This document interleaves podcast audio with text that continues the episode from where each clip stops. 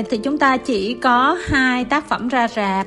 Thì đầu tiên đó là chiến binh báo đen phần 2 Wakanda bất diệt.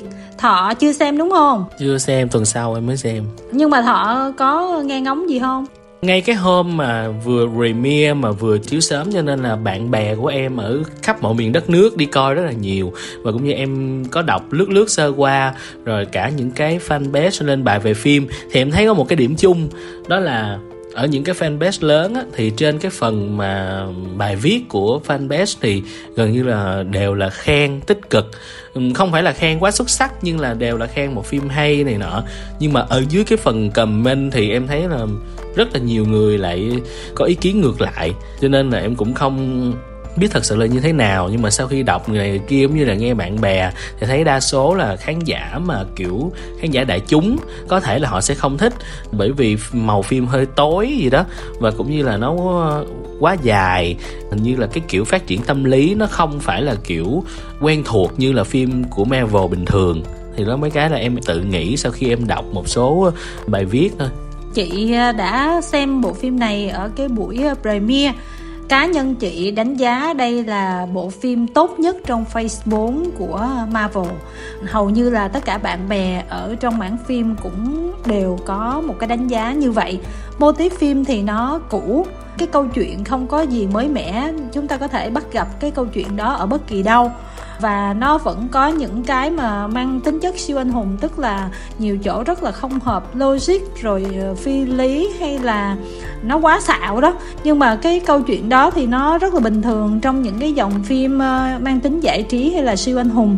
Và đặc biệt là liên quan đến Marvel thì nó cũng không có ngạc nhiên và rõ ràng á, cái phim này nó khác hẳn với những cái tác phẩm khác nằm ở trong Phase 4 ở chỗ là cái tính giải trí của nó là tức là sự hài hước hóm hỉnh của nó cái tính nhẹ nhàng của nó không có nhiều.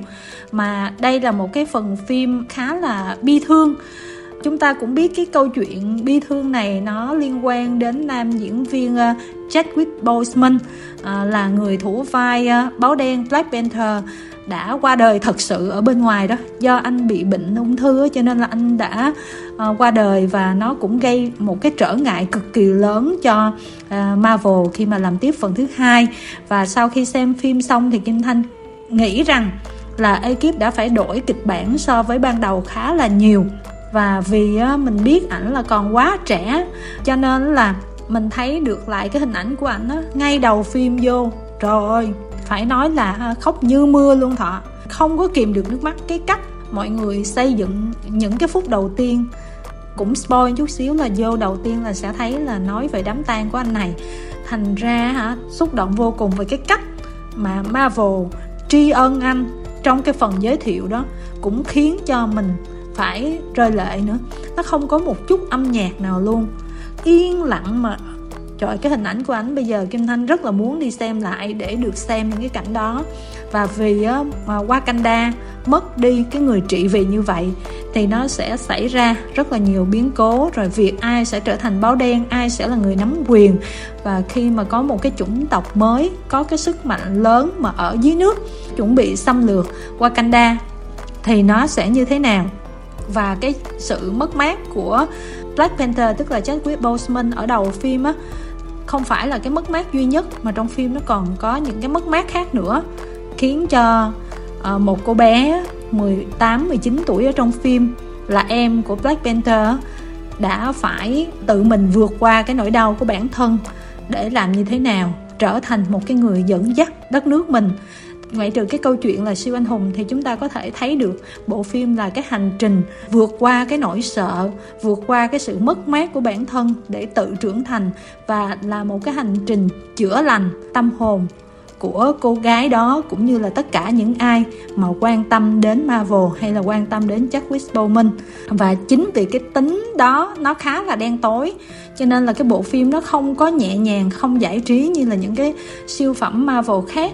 Hồi Kim Thanh xem Thor hay là những cái tác phẩm khác, mình cảm thấy là có chính diện, có phản diện đi. Nhưng mà mình cảm thấy là phản diện tạo ra cho có thôi, chứ mà nó kiểu như là giỡn giỡn, nó không có thật cảm thấy là cái bộ phim không có được nghiêm túc.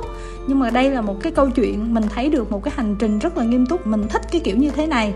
Và ngay cả phản diện trong phim á thì đúng là phản diện. Nhưng mà cái cách suy nghĩ với những cái tư duy của người ta mình cũng hiểu là vì sao họ làm như vậy. Mình cũng đồng cảm được là họ cũng lo cho quốc gia của họ thôi với tư cách là cái người đứng đầu. Thành ra cái bộ phim này gần như là cũng không có phản diện gì lắm đâu mọi người. À, nó khép lại một cái hành trình rất là đẹp của Black Panther mà phiên bản của Chadwick Boseman cũng như là khép lại cái Phase 4 và ngay khi vừa kết thúc những cái cảnh cuối cùng thì chúng ta chờ xem là có ngay một cái clip thì nó bonus giống như là after credit 1 đó. Nó cũng sẽ làm cho mình xúc động và hành trình cuối phim cô em nhớ về người anh của mình như thế nào cũng làm cho mọi người khóc nữa. Nhưng mà có lẽ vì là cái ờ, phim cuối cùng của Phase 4 cho nên là nó không có after credit, cho nên là chúng ta cũng không cần phải ngồi tới cuối về phần hành động là chị thấy vẫn hay nè. Kỹ xảo làm tốt. Ủa sao em lại đọc được những cái thông tin mà kiểu phim này có những cái cảnh làm kỹ xảo nó không có đẹp liên quan đến cái vấn đề nhân sự? Họ nói là bị uh, Disney Marvel bóc lột gì đó. Chị không biết đa phần chị coi thì chị vẫn thấy ổn hoặc có thể là do những người mà làm trong đồ họa thì có thể là họ sẽ nhìn thấy rõ hơn là khán giả. Ví dụ ừ. như em đọc thấy những cái comment nó như kiểu là blend màu chỗ này chưa kỹ nó bị ám vào cái đầu người này người kia hay là kiểu làm cái chỗ này chưa rõ nó không có thống nhất. Nói chung là cái kiểu kiểu đó thì những cái đó thì đúng là người bình thường sẽ ít khi thấy. Nhưng mà nếu xét về cái chiều dài của phim Marvel nào giờ thì gần như là không có phim nào bị cầm lên mấy kiểu đó hết chị cũng không thấy được nhiều đâu nha. Thọ tại vì những cái phim trước của marvel thì kỹ xảo mình thấy cũng thỉnh thoảng chỗ này chỗ kia có những cái mình không ưng thì phim này nó cũng na ná như vậy đó. Có thể là chị xem một lần nữa thì chị sẽ thấy khác chăng? Bởi vì á trong lần đầu tiên mình xem thì nhiều khi cái cảm xúc của mình với Black Panther và những cái câu chuyện đó nó cuốn mình đi nhiều hơn là mình để ý đến cái tông màu hay là à, đến cái chỗ này nó như thế nào chỗ kia nó ra sao và phần âm nhạc trong bộ phim này. Cực kỳ tốt nha mọi người. Tức là với những cái bộ phim Marvel, nhất là trong những năm gần đây, Kim Thanh không có đánh giá cao phần âm nhạc nha, mà ở trong bộ phim này phần âm nhạc cả score lẫn song đều làm rất là tốt đặt để đúng vị trí, có những chỗ yên lặng, không cần phải có gì hết. Và những lúc buồn thì giai điệu nó như thế nào? Và đây là vùng đất của Wakanda, cho nên là nó mang âm hưởng của châu Phi ở trong đó ra sao. Mọi thứ làm rất là tốt ở trong cái bộ phim này. Nó là một điểm rất là sáng của phần này đó em nghĩ cũng chính vì vậy cho nên là việc mà mời Rihanna vào hát một ca khúc nhạc phim trong phim này thì cũng là một cái điểm rất là đáng khen đáng ghi nhận của phía Marvel. Bởi vì ai cũng biết Rihanna là một ca sĩ da màu và cái việc là rất là nhiều năm nay cô không có quan tâm đến âm nhạc mà chỉ lo bán ờ, mỹ phẩm á, thì cái việc mà xuất hiện trở lại tuy là nó sẽ không có ý nghĩa trong cái việc là Rihanna có quay trở lại đường đua âm nhạc hay không nhưng mà Rihanna góp giọng trong một bộ phim mà nó vừa có cái tính kỷ niệm với Chadwick Boseman, với thương hiệu Black Panther của Marvel và với những người da màu. Thì em nghĩ riêng cái bài hát này thôi là đã là một cái rất là hay rồi và các thính giả nào quan tâm thì có thể là ra rạp thưởng thức bộ phim này. Phim hạn chế các khán giả dưới 13 tuổi. Và bộ phim thứ hai ra mắt tại các rạp là bộ phim khỉ con lon ton thế giới, một bộ phim hoạt hình. Phim này nói về một chú khỉ con luôn khát khao được chu du năm châu bốn bể và khám phá thế giới rộng lớn nhiệm màu. Nhưng vì không muốn con trai đối mặt với bất kỳ nguy hiểm nào mà mẹ của khỉ con không cho phép cậu thực hiện ước mơ đó. Một ngày nọ thì nhà thám hiểm ếch bảnh ghé qua thị trấn nơi khỉ con đang sinh sống và cá cược với những cư dân ở đây là mình có thể đi vòng quanh thế giới chỉ trong 80 ngày. Một cách tình cờ thì khỉ con trở thành người bạn đồng hành của ếch bảnh. Cả hai đã cùng bắt đầu một cuộc phiêu lưu đầy bất ngờ nhưng cũng không kém phần thú vị em có có xem qua những cái hình ảnh của phim này thì thấy đây là cái phần tạo hình của phim này khá là dễ thương. Có thể là cái màu sắc của nó sẽ hợp với các bạn trẻ, những bé nhỏ đó.